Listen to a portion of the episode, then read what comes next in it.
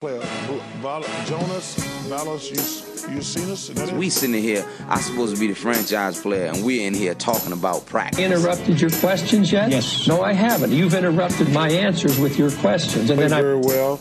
Uh, Va- Va- Valanciunas, whatever his name is. Kwame Brown is gone. The city of Angels, Hollywood, just should be celebrating. Throw a parade already, whether you win a championship or not. This man was a bona fide scrub. He can't play. Not a game, not a game, not a game. We talking about practice. My favorite city to visit in the world, Toronto, Jonas Vasu Valanciunas. What is good, beautiful people, and welcome to another edition of the Warm Up Podcast brought to you by me, Hayden Kim, and Mason Azos. We are recording on a Thursday night. I'm here in Atlanta, Georgia. Mason is in Eugene, Oregon. They are on the cusp of graduation.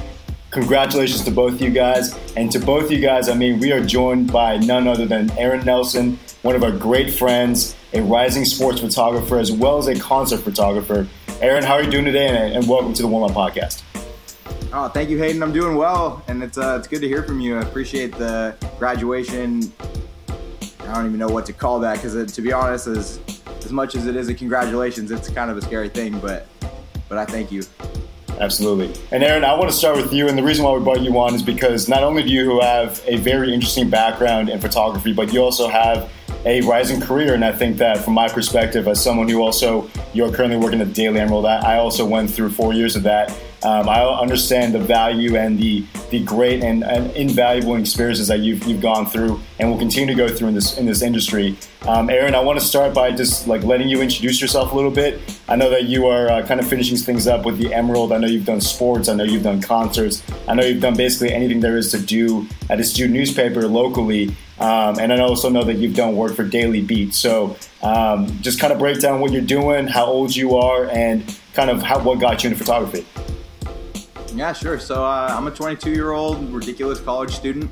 Uh, just like many other people, I had no idea what I wanted to do. Photography was not a thing that I grew up interested in whatsoever. Um, I came to school and it was just one of those things that, you know, I met people who were pretty good at it already and it just clicked. I think I've always kind of had an eye for visual art in general, but um, especially I've been drawn to motion. So, you know, photography is a good way to just capture that moment. Um, so it's it's been it's been interesting. Like you said, I've been uh, dabbling in all kinds of things. I grew up loving sports, so I've always been just kind of naturally drawn to different athletic events. Um, but kind of outside of that, I've always loved music. That I think the music industry is one of those things that just fascinates me as an industry. I love, you know, talking about the way that music fits into people's daily lives, the way that musicians, you know, they battle each other out and try to take over an industry. So I love trying to capture that in a, in a concert setting. You know, it's it's often one of the worst places to take photographs, but that kind of makes it a challenge, and I always like to try to do my best with it. I want to talk about music with you really quick, and sort of like because you did say that, that was kind of one of your passions, and and so when you're at a concert, you said it's very difficult to take like good pictures. It's a bad setting. Tell me about like why it's a bad setting, and, and really how you kind of find your niche in music setting, and, and and and how you how you're able to take these beautiful photos. Yeah, sure. I mean, why is it a bad setting?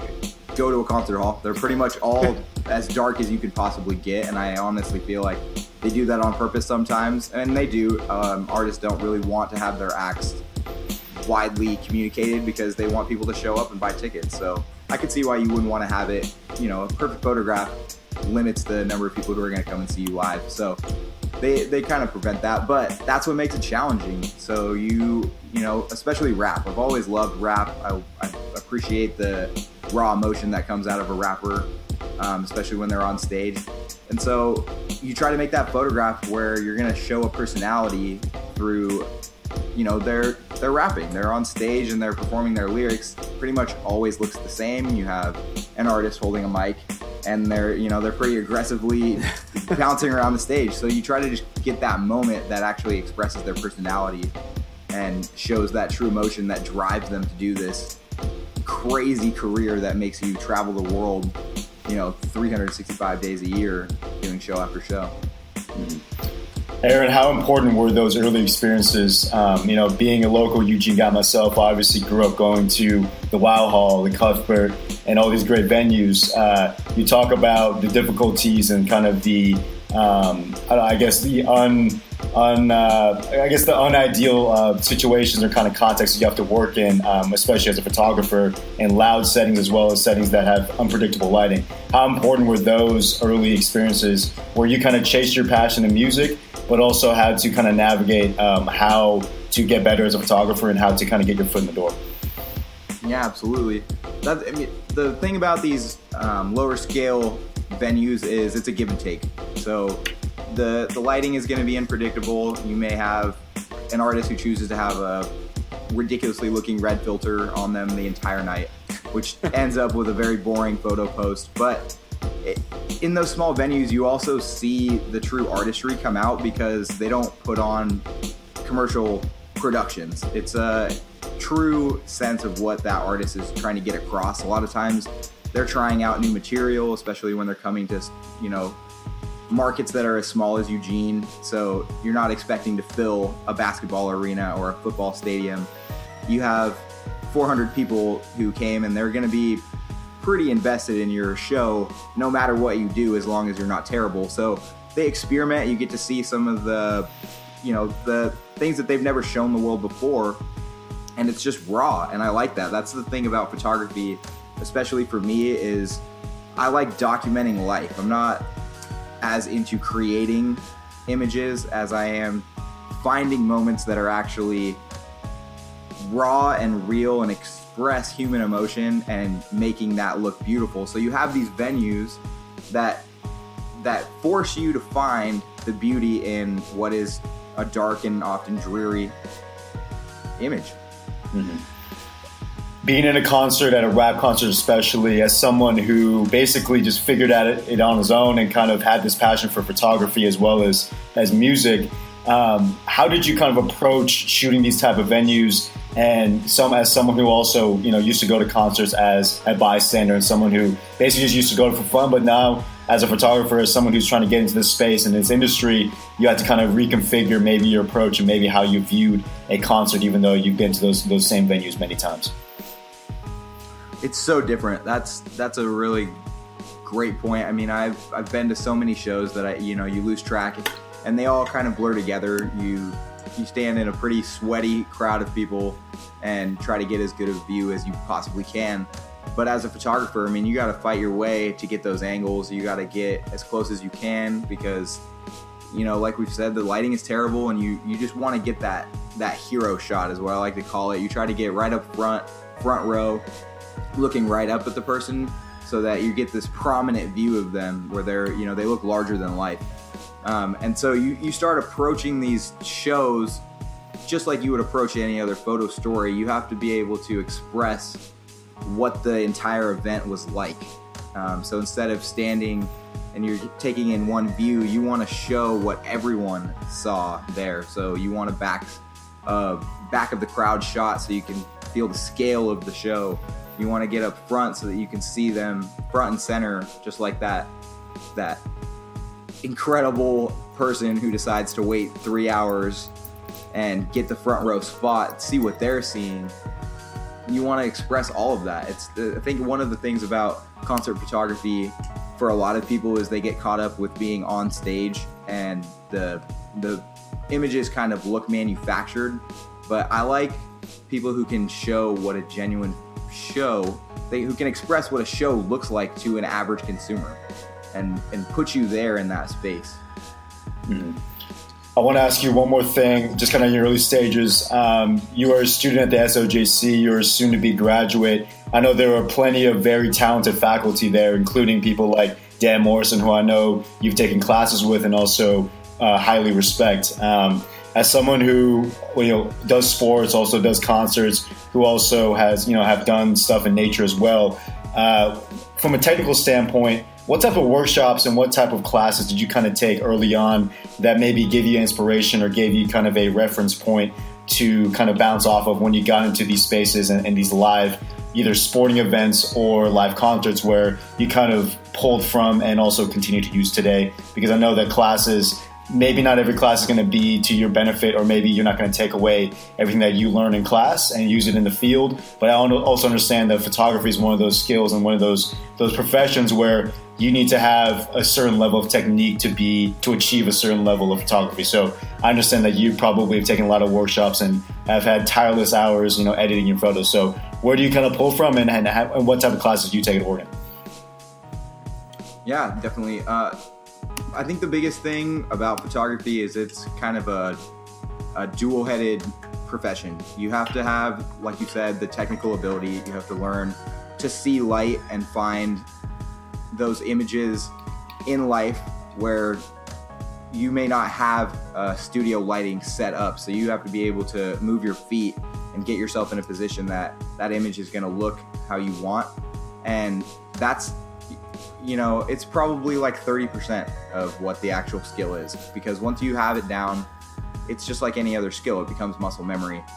The biggest thing, and I think the most underestimated part of being a great photographer, is the storytelling. And I, I have to credit Lori Shontz, who is actually a reporting instructor, for teaching me a lot of that and finding story in the lives of real people. That's that's what makes a photograph interesting is that it it puts across a single moment in a real person's life that means something to them. So whether that's an emotion, whether that's movement, whether that's the prominent light that sets them apart from their environment, you want to be able to express what life is like for a particular individual, and that takes an that takes a, a wide eye. It takes a introspective soul to be able to look into life and find what makes it fascinating because the world is a crazy place and you know you have to be able to step into someone else's shoes and put across their story to another audience who doesn't know them who has very little context outside of what you provide them in this single image and that's that's the biggest thing so i mean i have to shout out my my reporting instructors because it is much more about telling stories than it is being technical. How much impact did working at the Emerald? I know that you weren't there all four years, but you joined and, and made the most of it. How much of the joining a student newspaper where there's a lot of talented journalists, as well as some of the best sports photographers in the country at the collegiate level, um, in regards to um, opening your eyes to, to how to tell a great story? I have to say that this, it's only been a year, but the the Emerald has given me the experience and the knowledge that I I was lacking definitely as I worked on my own.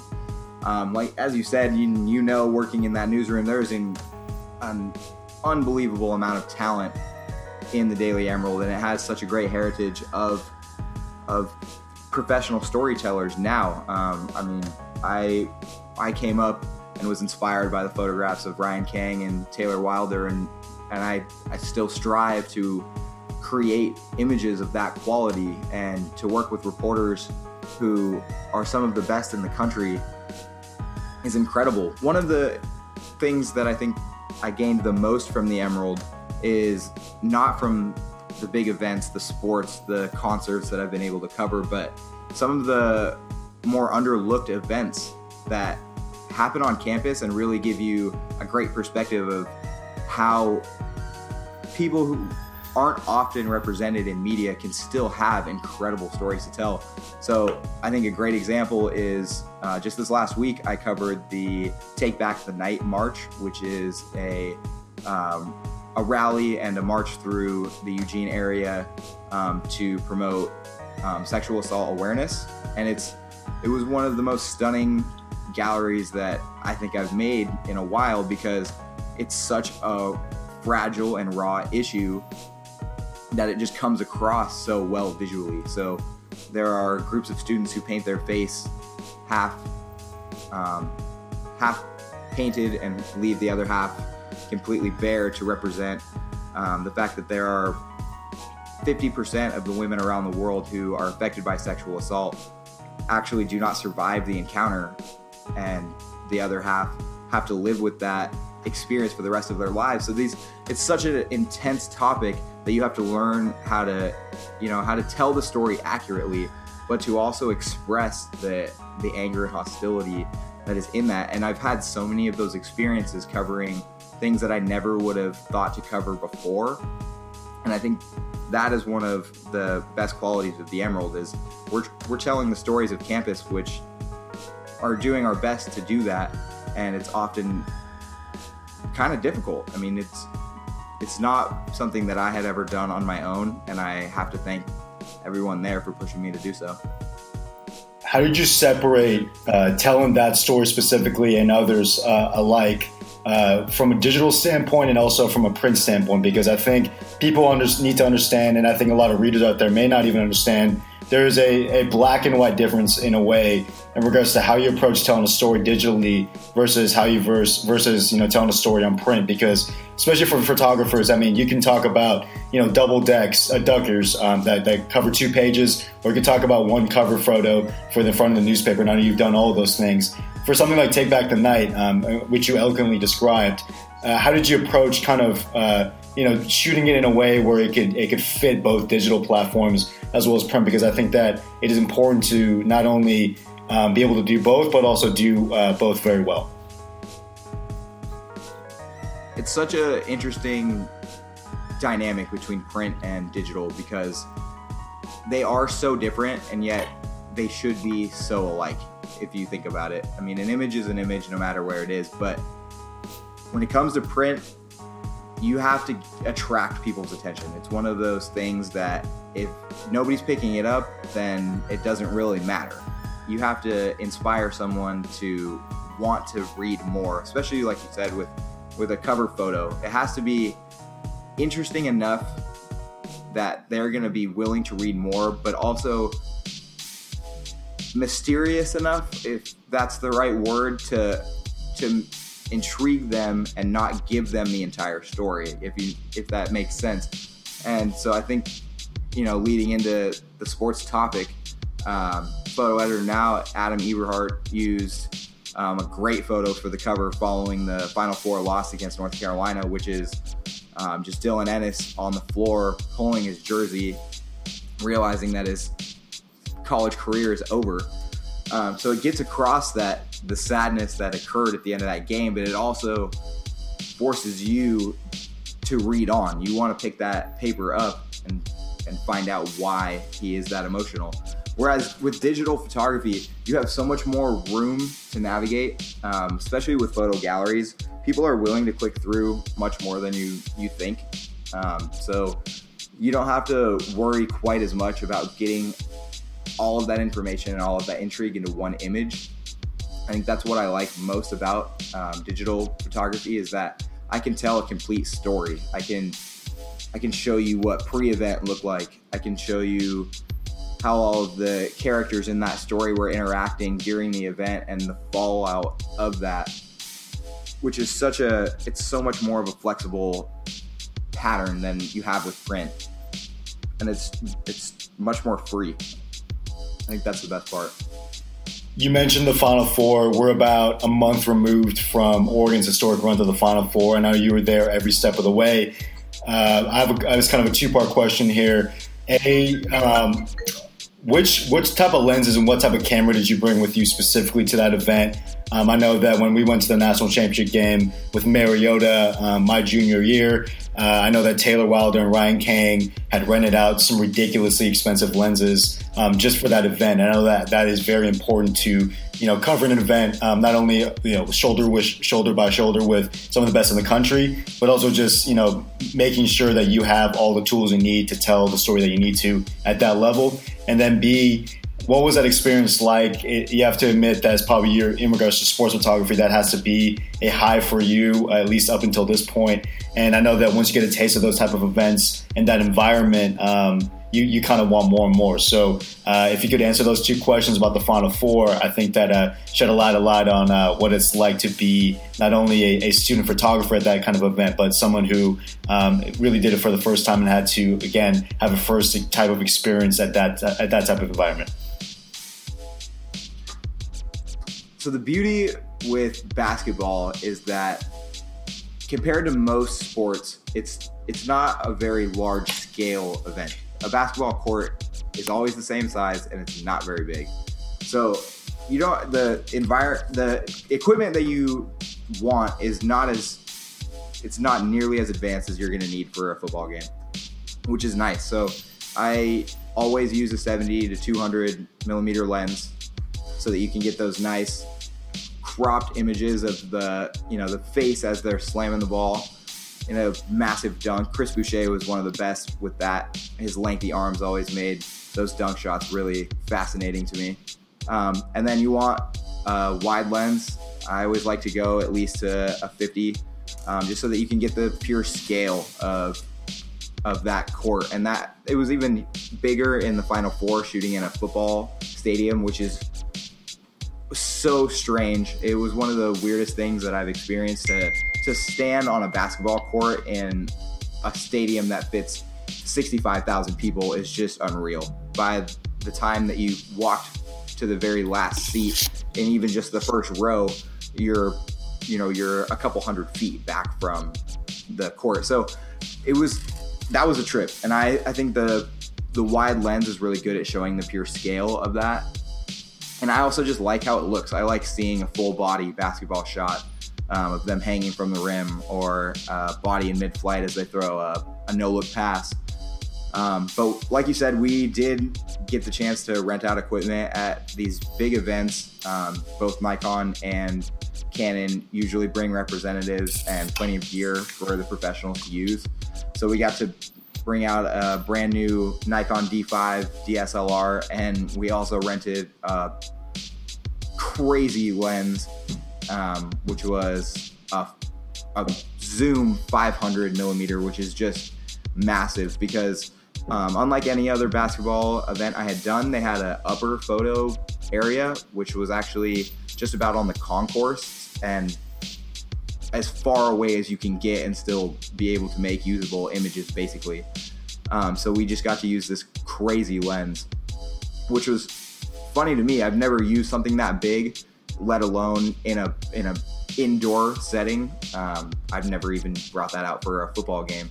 Um, so it was kind of learning on the fly, but it's it's cool to see, you know, the the scale of these huge athletes from that far away. It kind of humanizes them. I think that was what I took from using these bigger lenses.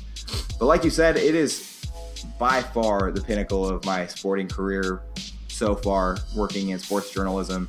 Um, to sit next to photographers that I had idolized my whole life, people from Sports Illustrated and Getty Images, who have you know 20 remote cameras lined on the floor and brought in their own Apple monitors, basically building a workroom. It was just unbelievable to me. It's it opens your eyes to what the industry actually is and what a huge market and business that sports really can be. Um, it's the Final Four is unlike any other sporting event that I have attended because the sport doesn't almost feel like a sport anymore. It's almost like a Hollywood production. You're getting access to athletes who rarely speak to the media throughout their regular seasons. You get filmed practices, which, especially at Oregon, never occurs. And for these practices, you have 50,000 fans who, you know, skip work on a Friday to watch teams go through a very limited warm up practice. So it was just crazy to me. And I, I feel really lucky to have gotten to do that with my fellow Emerald reporters because all of us really recognize what a blessing that is. Half of the people that we were working on alongside have been in the industry for as long as we've been alive, if not longer. So it's really an honor to be able to cover such a high profile event and to do it for Oregon, who hadn't been able to reach that point in 70 years, is just crazy to me. Um, mm I just, I'm very lucky, and I learned a lot from that experience for sure. mm One last thing about the Final Four. What was that environment like in the locker room after the game? Um, this Oregon team, you know, really had it all. They, they had this this certain aura about them. They had all the storylines going for them. They were calling Tyler Dorsey Mr. March it just felt like one of those teams that just, you know, you have the whole storyline of them not being back to the Final Four since winning it all for the first time in 1939. And you have all these fans that are just so desperate to see Oregon um, not only win a championship uh, in football but also in basketball, and you could really see the growth and the passion for this for this fan base. And then they fall short um, just in the game that they just couldn't make shots and, and just weren't themselves. Um, right after the game's over, you know everything's chaotic. Um, you don't really have time to think. You have to kind of just act in the moment. What was what were those those you know couple minutes right after the game, couple moments right after the game where everyone's going crazy and you have to kind of digest that scene. And then as the night goes on, you kind of slip into the locker rooms and you get to see these guys in raw emotion. It can't be easy, and it's never easy seeing grown men cry. What was that environment like, and what was what was the locker room scene like? Oh man, it was chaotic is a great word to describe it. You know, I could I was at the upper photo area, so it took me a few minutes to get back down. I actually didn't get to go in the locker room. I had get to go. I'm pretty glad that I didn't have to witness that. Um, but like you said, that's the image that's going to stand out in my mind personally. Is you know I'm sitting up there observing these guys walk off the floor. Many of them now we know for the last time in an Oregon jersey, and just break down. You know, uh, Jordan Bell who took a lot of the blame for that loss, not having uh, blocked out North Carolina defenders um, excuse me, um, offensive uh, rebounds, you know, which is not at all his fault. But anyways, so he, you know, he handled it, handled it pretty well. Um, went and spoke with um, the other members of his team before they exited the floor. And then as he, you know, steps away from stepping off the court and making his way back to the locker room, just falls, collapses with his face in his hands, and he's just sur- immediately surrounded by reporters and photographers, and you could just feel the hurt. You know, they had they were a special team. It's undeniable that this is one of the best rosters that Oregon basketball has ever seen. And they really did feel like a national championship worthy group. They they came together. None of them were selfish. They had big moments, but they could also handle uh, moments of adversity. And you know, it just hurt. So you know, I a lot of the the fan came out in me a little bit, but as you said, you have a job to do, and you kind of just spring into action and wait for that emotion to come out and show it as best as you can. But you know, the the Eugene community, as you said, has been waiting. Duck Nation has been waiting for a national championship in a major market sport for a while. With now two losses in football in the national championship, and then to get this close and lose to the eventual national champion. And in a game that really was just so back and forth was it was just rough. You could tell that, you know, Dillon Brooks, Tyler Dorsey, they didn't expect it. I think that they they were relying on that big moment that they had, you know, had come to fulfill every time they needed it throughout the season was just gonna was gonna spark that last win and they came up one big shot too short. And you know, it, as much as it does hurt, it was a great way, I think, for my experience to to recognize that, you know, as a sports photographer, you're not a fan anymore. It's a it's a job, and you have to cover wins, losses, all the same. So you talked about stories and, and moments and sort of what they mean, and you kind of covered some of them, but I really want to delve deeper because I want to hear the stories and I want to I want to see I want to talk about your photos and your stories from your perspective and what it really was like going through that moment and what were those shots that made you feel and, and resonated with people. And I want to start with music. And I know you're a really humble guy, but this is your chance to brag. Okay, so so it's okay to name drop. So give me some like, give me like a, a in starting in music. Like, what was one of the photos, or at least a couple photos, where you really felt like this this was the pinnacle this is what i what i really this is what i came to, to shoot and and give me the story behind it and the emotion of what was going on in, in that moment yeah absolutely uh, there there are definitely two shows that stand out to me the first was um, actually the first rap concert that i ever got to do and it was a surprisingly well lit show in the wow um, but denzel curry um, came to eugene kind of on a whim he uh, he got on the ticket I believe, a month before um, I had even got my press pass. So it was kind of an out of nowhere show, and you could tell as soon as I showed up that it was ran that way.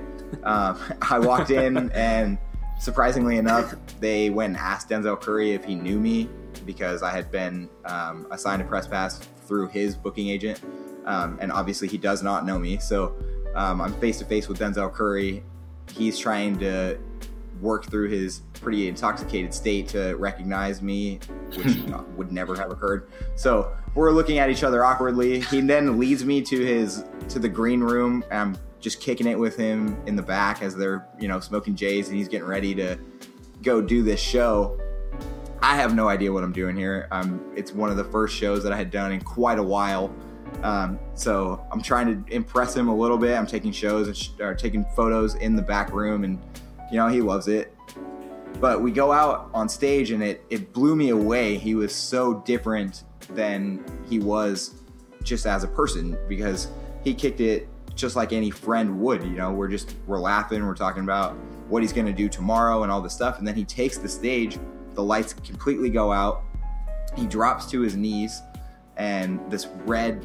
Normally, I hate red lights. I just I think that it ruins every photo. But with him, he had this almost demonic facial expression. So mm-hmm. he's on his knees, his eyes are practically rolled in the back of his head, and then the bass is just that you know that sudden dome. You know, it's mm-hmm. just an extended bass sound, and the the crowd is you know just getting so anxious. The anticipation is building, and all of a sudden he opens his eyes, and the music drops, and it was just one. It was that moment, just like I said, that you know you snap it, and looking at it as an image, it's cool. It's it's not the greatest photo I've ever taken by any means, technically or by story, but it's one of those things that you read a caption, or if you were there and you you can look back on that memory, it was incredible. He he had every eye in the venue immediately upon him as soon as he before the show even started, which is that's the thing that I love. That's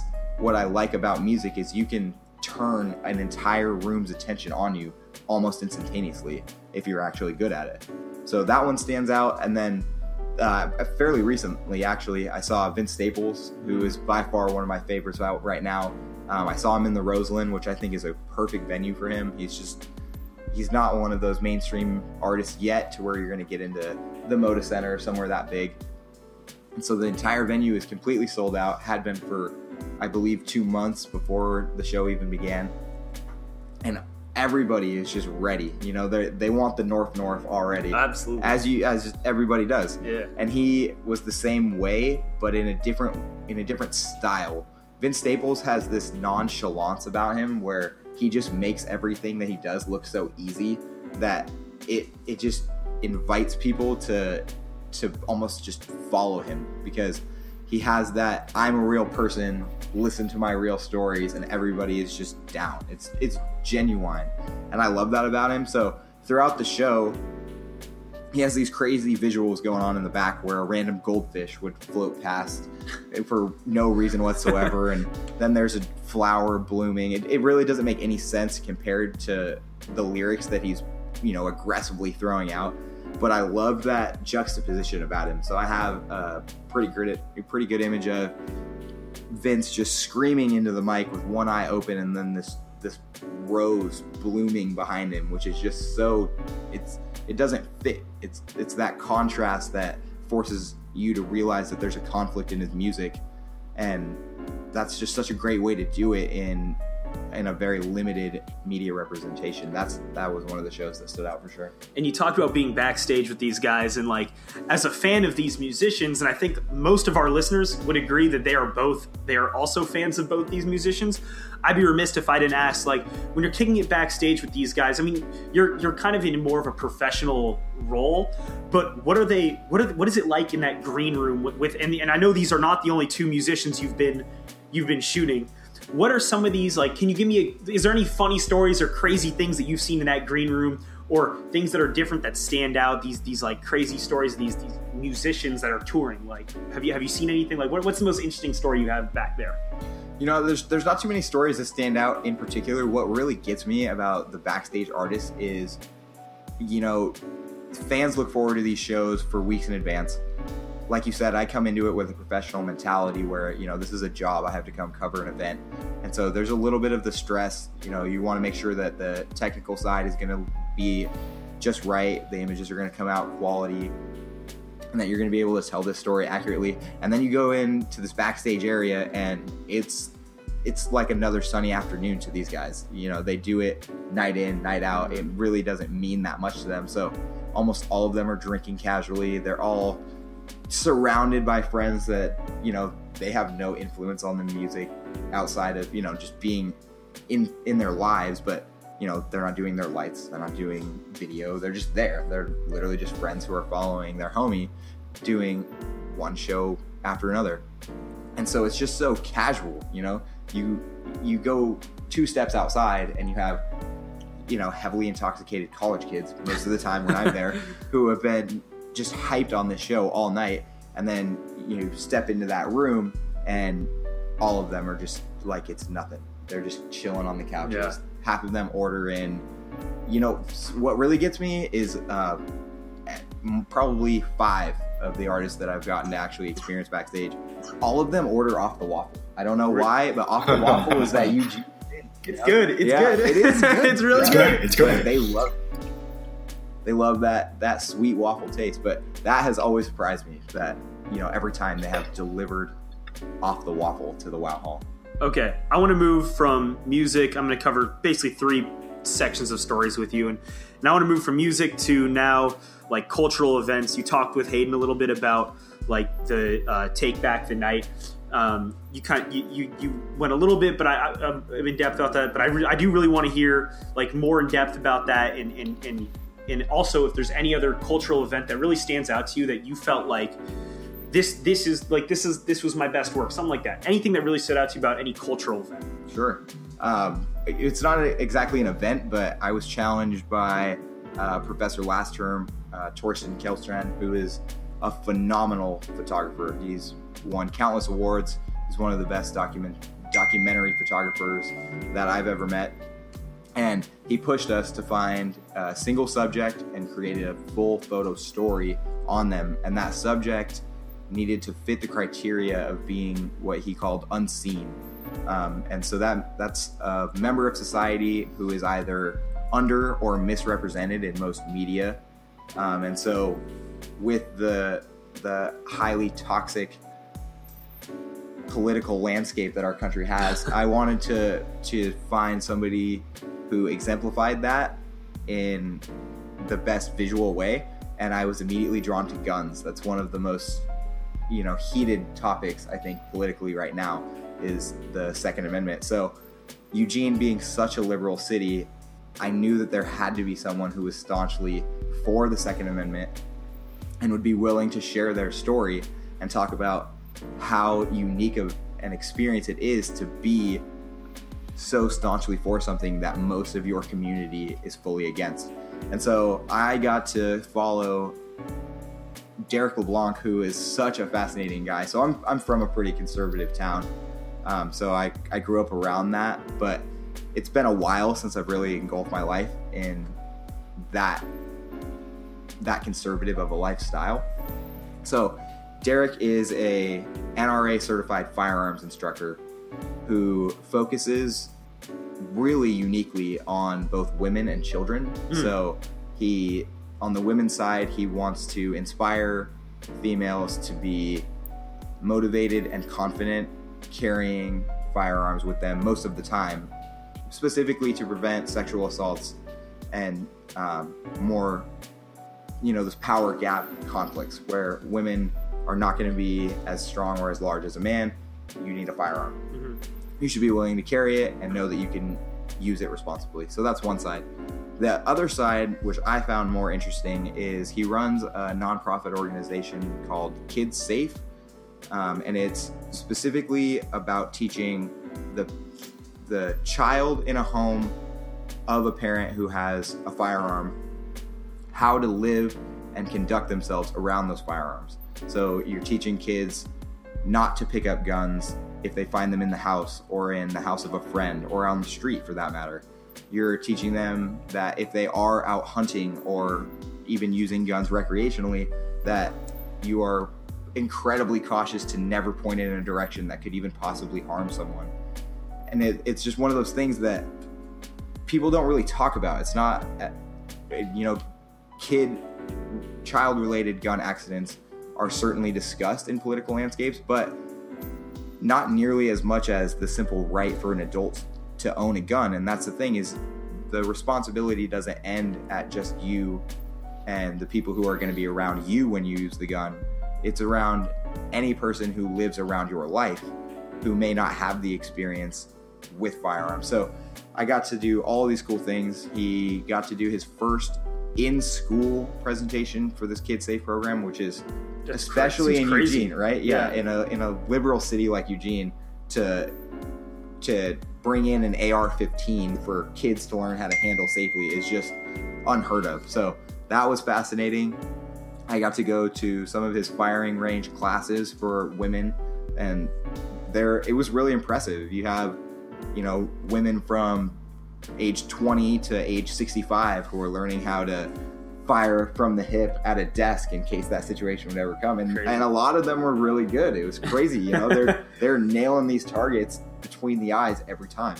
So that was definitely i think it stretched me so much because as we've discussed i'm mostly i like to focus on events. It's one of those things that i want to go in you have a a pretty strict limit of when you get to take these photographs and you have to do the best that you can with that time. This was so different you know you're trying to find any time that you can to just experience this person's life and portray it for everyone else so that they get a good understanding of who that person is and why they have this ideology. Why does someone who has lived in Eugene his whole life and grew up in such a liberal environment staunchly believe that every person should have a gun and he does he, crazy. he he wishes if it was up to him every person who lived in the United States would own and carry firearms most of the time he thinks that it would be a safer place And now, my last question before Hayden and I jump down your throat about your inside view of the Oregon Ducks 2017 2018 football team. Um, I want to ask you about the moments in sports that you were behind the camera that meant a lot to you. So most of my experience has been with the Ducks, and this this season stands out. Obviously, um, I'm gonna pick one because it it still blows me away to think about. Um, the first that it wasn't actually his first, but the one that people consider the first, the first buzzer beater from Dillon Brooks in the Pac-12 opener against UCLA was astounding. It was by far one of the loudest sporting environments that I had experienced. I was not 20 feet away from Dillon as he was tackled by Jordan Bell into, you know, 40 fans who had just surrounded him because he just helped bring down the number two team in the nation. So that it was just crazy, you know. It's, it goes from being a game, you know. It, let's be real, sport is a game, but in those moments, it becomes so much more. You can tell in those images and in their facial expressions what that means to them. You could, you know, the pure joy on someone's face after hitting the incredible buzzer beating three point shot. It's just so fascinating to me. You know, you get to see their personality in that split second. Amazing. Um, outside of that, you know, what really has always gotten me is high school sports because it is so pure. There's there's really nothing. Yeah, give me the, give me a high school football story. yeah, or high school sports story. So to to kind of segue into what you were saying with the 2017 Oregon football team, uh, current safety now Brady Breeze uh, played for Central Catholic, and every year Central Catholic and Jesuit is by far the most contested um, Oregon high school football game. It ends up sold out wherever it is, if, even if that's at um, what it's now Providence Park, but where the or the Timbers play. It's just a heated rivalry and it ends up with you know the largest number of d1 athletes every year. Both of those teams are just stacked. And this was two years ago now. They both you know they were the two teams who were going to win the state championship. And they played the first game of the year which is crazy. You know it never happens. So you have all of these talented players basically working out their summer kinks against each other.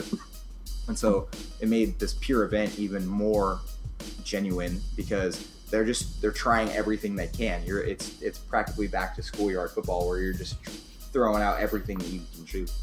Um, and so I am you know, I'm right in line with the quarterback, Jesuits quarterback, as they're marching down the field and trying to tie the game.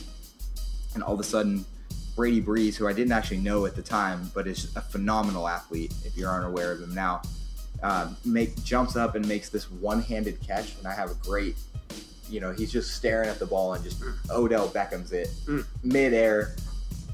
And to this day, I can't believe that he did it. Like the dude was 17 at the time, and now, you know, you look at him, he's he's probably going to be, if not a starter, then a major contributor on the defense next year. And to just watch that progression, and I that was that that moment of realization that this dude is going to be something else. You know, that's I think that's what I like about high school is you you see these kids and you start to see that potential grow immediately. Aaron, like Mason said, we wanted to also ask you about Oregon football. You going to the University of Oregon and working at the Emerald. Those are those are those those two things go hand in hand. And while Oregon football has kind of had a couple down years in the last two to three years, you have Willie Taggart coming in. You have a guy in Justin Herbert who's a local kid that looks to be the future of this program. But before I ask you about kind of the upcoming season and what it's been like to cover Oregon football, especially with spring practices and the summer, you know, off season coming up, I want to ask you about uh, the restriction of the University of Oregon athletics and what it's like to uh, navigate that space um, under the restrictions and kind of rules that they've set in place. Um, with which is you know obviously they're they're more than inclined to do. Um, I know Dave Williford just announced that, and he's the the senior SID uh, for football and has been for the last 32 years. I know he's stepping down in June. What has it been like with Willie Taggart coming in? I know he's kind of running a different operation that that Helfrich has had. I know that he kind of is trying to bring in his own culture. What has it been like as a, as a student photographer and someone who is there at those practices all the time and has to uh, figure out how to tell stories, but under a certain um, kind of restriction line? Yeah, it's different, definitely. And uh, Oregon is definitely going to miss Dave. I still can't believe that he's choosing to step down after all this time. He is such a cool guy. Uh, you know, I haven't gotten to spend a lot of time with him, but especially over the last few weeks, you know, he was the, the running the show for all of the media members at all the spring practices. But yeah, Oregon is such a unique brand. The University of Oregon and Oregon athletics, especially, is just so staunchly protected. Every person who controls the media has, from day one, the job to limit the access of everyone that they can and try to present themselves as the most pristine program as they can be, as any good PR agency is going to do. But with Oregon, especially, and their ties to Nike, they represent so much more. I think that they they step past almost any other collegiate institution in terms of protecting their student athletes and limiting media access, which I think is good in many ways. These people forget that everyone on these teams is still, you know, they're growing up, they're immature, not immature, that's not the right word, but you know, they're young. They're still college students and they have just as much of a right to their own privacy as any other person. They just happen to be living their college lives in front of thousands and thousands. So, you know, has good reason, but with Willie Taggart, everything seems different, man. He he is so in tune with the social media landscape and how much it means to recruiting that he has opened up practice. He's he's opening his doors to interviews like no coach has done with Oregon in you know decades. It's been years and years since you've had a coach that willing to put themselves out there and be as much a personality as they are a leader for the program. So it's been a, you know it's really different. I didn't get to cover football as much um, in the past season, so I don't have as good of perspective. But it's it's wide widely known that you know Helfrich and especially Chip Kelly were closed door guys. They didn't want anyone involved in the program that were not directly under their you know their control, their supervision because they they were old school coaches where you have one mentality, everyone has to buy in to this one scheme and we aren't going to expose that to the world. We're going to keep that to ourselves and let us drive us. But Willie Taggart is so different. He wants to put everything right out there. He's genuinely himself It seems like all the time, and it's it's fresh. It's it's so new to the school that I think it's it's going to be great for the program. It just gives it a new face, and that's kind of what they've been looking for. Oregon has had this identity at, with a as the football program for a while now. They they've always had that run and gun type of offense. They've had the flashy uniforms, and you know it, that's only going to take you so far. And I think now that the rest of the landscape has caught up in both of those areas, now Taggart is, you know, bringing them into the current media world and the entire landscape of presenting the school outside of, you know, just games on Saturdays because they are so much more and people want to see who these athlete, athletes and what the program really is. In regards to uh, navigating that day to day, just a follow up to that, um, how have you kind of been able to, at least for personally for you, I know you said that you haven't really covered football too much, but has it made you almost force you to um, get a little bit more creative about how to find stories within that day to day, especially during spring practices and in the, in the off season where it's kind of the same rotation of coaches and players. I know Willie Taggart is running a little bit differently, but you're basically seeing the top notch guys and you have limited access and limited time. Um, how has that kind of helped you maybe even become a better photographer and storyteller in that way where you have to really be um, efficient with your time and also efficient with the shots that you do get um, whenever it comes? Yeah, both of those are incredibly true. So you're only given, you know, a half hour to 45 max 45 minutes maximum to cover these practices because after that, you know, they, they do want to close down and keep their strategies to themselves. Um, so you got to work fast. You got to go. A lot of times you're mixing the need to find images that are going to tell the story from that day, as well as, you know, you have reporters who are going to work on individual stories. So you got to track down this player or this coach or be able to show this type of offense, for example if you really you, you know you have to balance your time between those two because you never know what you're going to get but it is also such a unique experience because you know it's it's still practice and every team has a routine and they go through it every day you know so you you go from warm-ups to the Oregon does a really quick scrimmage where they basically run five plays with each offense to try to drive themselves all the way down the field. And then immediately they go into um, tackling drills.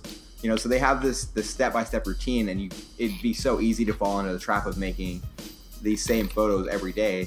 But you have to find new ways to show your audience what the team is doing in ways that they don't normally think about. So it's so easy to get that that shot of the quarterback throwing downfield, but what I really tried to push was to, you know, make compelling images of the linemen, of, you know, even the, the punters and the punt returners, people who don't normally get seen, but still have, you know, just as much of a stake in the team and really do some fascinating things. I think one of the, one of my favorite images from the spring season, and I had never seen anybody do this. It's a great idea um, but they had all of the potential punt and kick returners down on the other side of the field, and to distract them while they were catching, they had a coach and a student manager with super soakers who mm-hmm. would stand, and as soon as the ball was going to come, you know, crashing down into their arms, they would get sprayed in the face with this super soaker.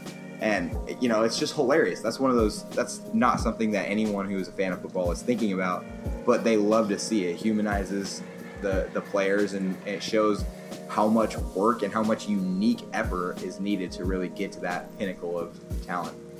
Okay, I have a question about actual football. So I because you played football growing up, I know that because I've been in your room and I've seen photos of you playing football. So, given this access that you get, which is way more than any of us get, what's your scouting report? You, you got to let the fans know because no one has seen, except if you're on the team, no one has seen more than you have seen at this point. I don't think. What have you seen? Like, what? What's? Well, give me the scouting report. So, it's so hard to tell. That's that's such a cop out. But I mean, with a first year coach, everything seems great to me. It's it's so all of the players seem upbeat and invested in this Taggart mission. All of the coaching staff is more enthusiastic than any I had ever been around as a player or as covering other teams. They all just have this mentality that screams victory to me. It looks like they're going to be, you know, a phenomenal team, and they have a lot of the pieces. Luckily, they had um, seniors come back that nobody expected. You know, Darren Carrington stayed around. Mason Crosby is still here. Royce. Royce Freeman is a huge pickup, and they, you know, so they have these pieces that they should be a great team next year. But there's always going to be that question mark because it's still different. You have no idea how any of these coaches are going to react to that first loss because they don't look like an undefeated team to me. They're not going to go to the national championship next year. So you assume that after that first loss, that's going to be one of the biggest question marks is how are they going to come back?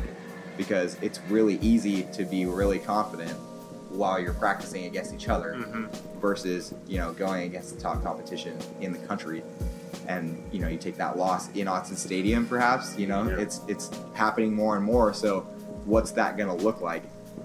But you know, every I don't know, man. They look, they look, they look. Give me good. something. I want to hear like- it. I want to hear it. yeah, I mean, uh, like Hayden said, Herbert looks like the future. He, for being so young and you know inexperienced, he is just a raw talent, and he's oh, his mentality is beyond his years for sure. He doesn't he doesn't look like a sophomore quarterback to me. He didn't look like a freshman quarterback when he went in last year, but he he just has those leadership skills, and I, I it was great for me to hear that um, Willie Taggart wants him to push that even further. He wants Herbert to be the unanimous captain on the team, and I think he needs to be. That's what Marcus Mariota was. That's what every great quarterback should be. You are the leader, and you got to push that team. But you know, for being so young, for only having you know less than ten starts under his belt, dude is good. That's definitely for sure. And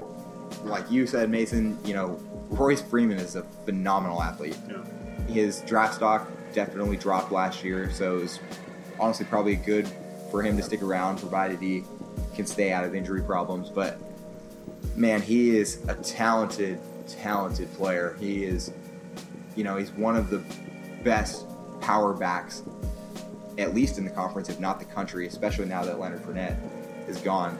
He's just unlike any other player. And I think another person who gets definitely underappreciated on the team is uh, Charles Nelson. Oh yeah. He that ah, I still can't even believe some of the things that he does. They still let him uh, work some defensive reps, which I still miss because I love seeing two-way players. That's just such a cool, unique thing now. Um, but you know, from amazing catches to breaking off runs that are unbelievable because you know he's just snaking his way through defenses with this you know that tiny little stature. He's just unique, and I really hope that this year will really be his breakout season. I think that you know he's never going to be that star player, but he has the potential to to be a Keanon Lowe, to be um, you know I would say a Bralon Addison because I think Bralon was such a team player that he never really stood out as that you know that star. Yeah. He just he's going to be a reliable thing, and I think he's going to become one of Herbert's favorite targets.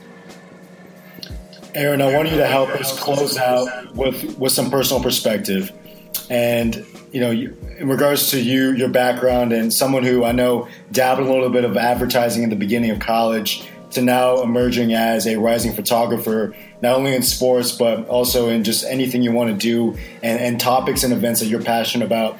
I want you to help us close with your kind of vision for what your career might end up being like. I know that that's an impossible question and it's almost a cliche question in a lot of ways. But with how the industry is changing, with how you know there's different types of storytelling, you're looking at advertising agencies telling some of the best stories. I think period in the industry right now. I'm currently in social. I never thought I'd be in social, but I'm starting to see that there is a lot of great and unique storytelling also on this platform. And from your standpoint, I know that you also see your perspective of how photography in 2017 and moving forward will look like and how, how it still has a pillar among uh, the most important aspects of, of media and, and this industry. what do you envision you, you you personally kind of doing as you move forward in this in this career? And how are you going to kind of uh, digest and kind of view um, how this industry is changing and what it's going to co- kind of go towards? Um, I guess if you kind of mix those two together, let's close with that. Photography is a fascinating thing today because, you know, to a lot of people, it's not as prevalent as it used to be. Um, I've heard from plenty of people who ask once I tell them that I'm more focused in still than um, video that you know I'm wasting my time. Video is the future, and I had a professor tell me one of the best quotes against that that I had heard um, that you know video is a future it's not the future there's just like the written word has not gone out of style you know this medium is going to be just as prevalent 10 years from now as it was 10 years ago. So i i look at it as a challenge. Um, just like you said the the media landscape is changing so quickly that photography is going to have to do the same. It's coming up in social more and more. It's being applied in ad in advertising, which I think is some of the best work out there. Like you hit the nail on the head. Advertising agencies are doing a great job of telling real human stories. I still the Heineken ad recently. I don't know if you guys have seen yeah, that. I heard oh, about man, it. it was so good. Um, so I I would love to see photography come back into the advertising world more, which is it's going to be tough because you know, as the world does push towards um, digital video, those images are going to be they're going to have to be more and more spectacular to keep people's attention. Um, in terms of my own career, man, like you said, it's that's such an impossible question. I'm really looking to travel. I think the the thing that I want my career in terms of my experience in the next few years is to venture out of the event style photography that I've grown so accustomed to shooting and stepping more and more into those stories like I did with Derek and the Second Amendment photo essay. I want to be able to immerse myself in people's lives and be able to express that to an audience who is completely outside of that. So um, I'm still really interested in moving to Brazil in about a year. I've always been fascinated with South American culture, and I think finding a, a niche in a country that not a lot of people are looking to move to and start a professional career in, but still has such, you know, genuine human experiences to be shared is a great way to keep my foot in the door, um, and and also to broaden my view. That's the more types of stories that I get to cover, the more comfortable I feel telling any story because you you find these experiences and learn to find a story in whatever you're covering in any event in any person's life in whatever you choose to cover you can find a story. And that takes experience that takes you know those those opportunities outside of the very very unfortunately smally taped media sections on a basketball court or the first three songs of a concert performance that you're allowed to cover for event Staples. So, you know, I'm looking to find those experiences that I never thought to photograph because I think those are the ones that end up being the most interesting. Aaron, thank you so much for coming on. Um, do you have anything you want to plug? Anybody you want to shout out? Anything you want to shout out? Like, uh, first of all, I want to thank you guys for having me. I appreciate it. It's definitely been an honor. Um, in terms of plugs, follow me. I at I am underscore Aaron Nelson pretty much across the board because that's who I am. Find my work at aaron-nelson.com. And thank you guys again. I appreciate it. And to the listeners out there of the Warm Up Podcast, Hayden and I are going to have some very, very big news about potentially going to a new platform. We will probably release a 30 second to 45 second pod making this monumental announcement. And as always, if anything today that we've said has been a stretch, don't worry about it.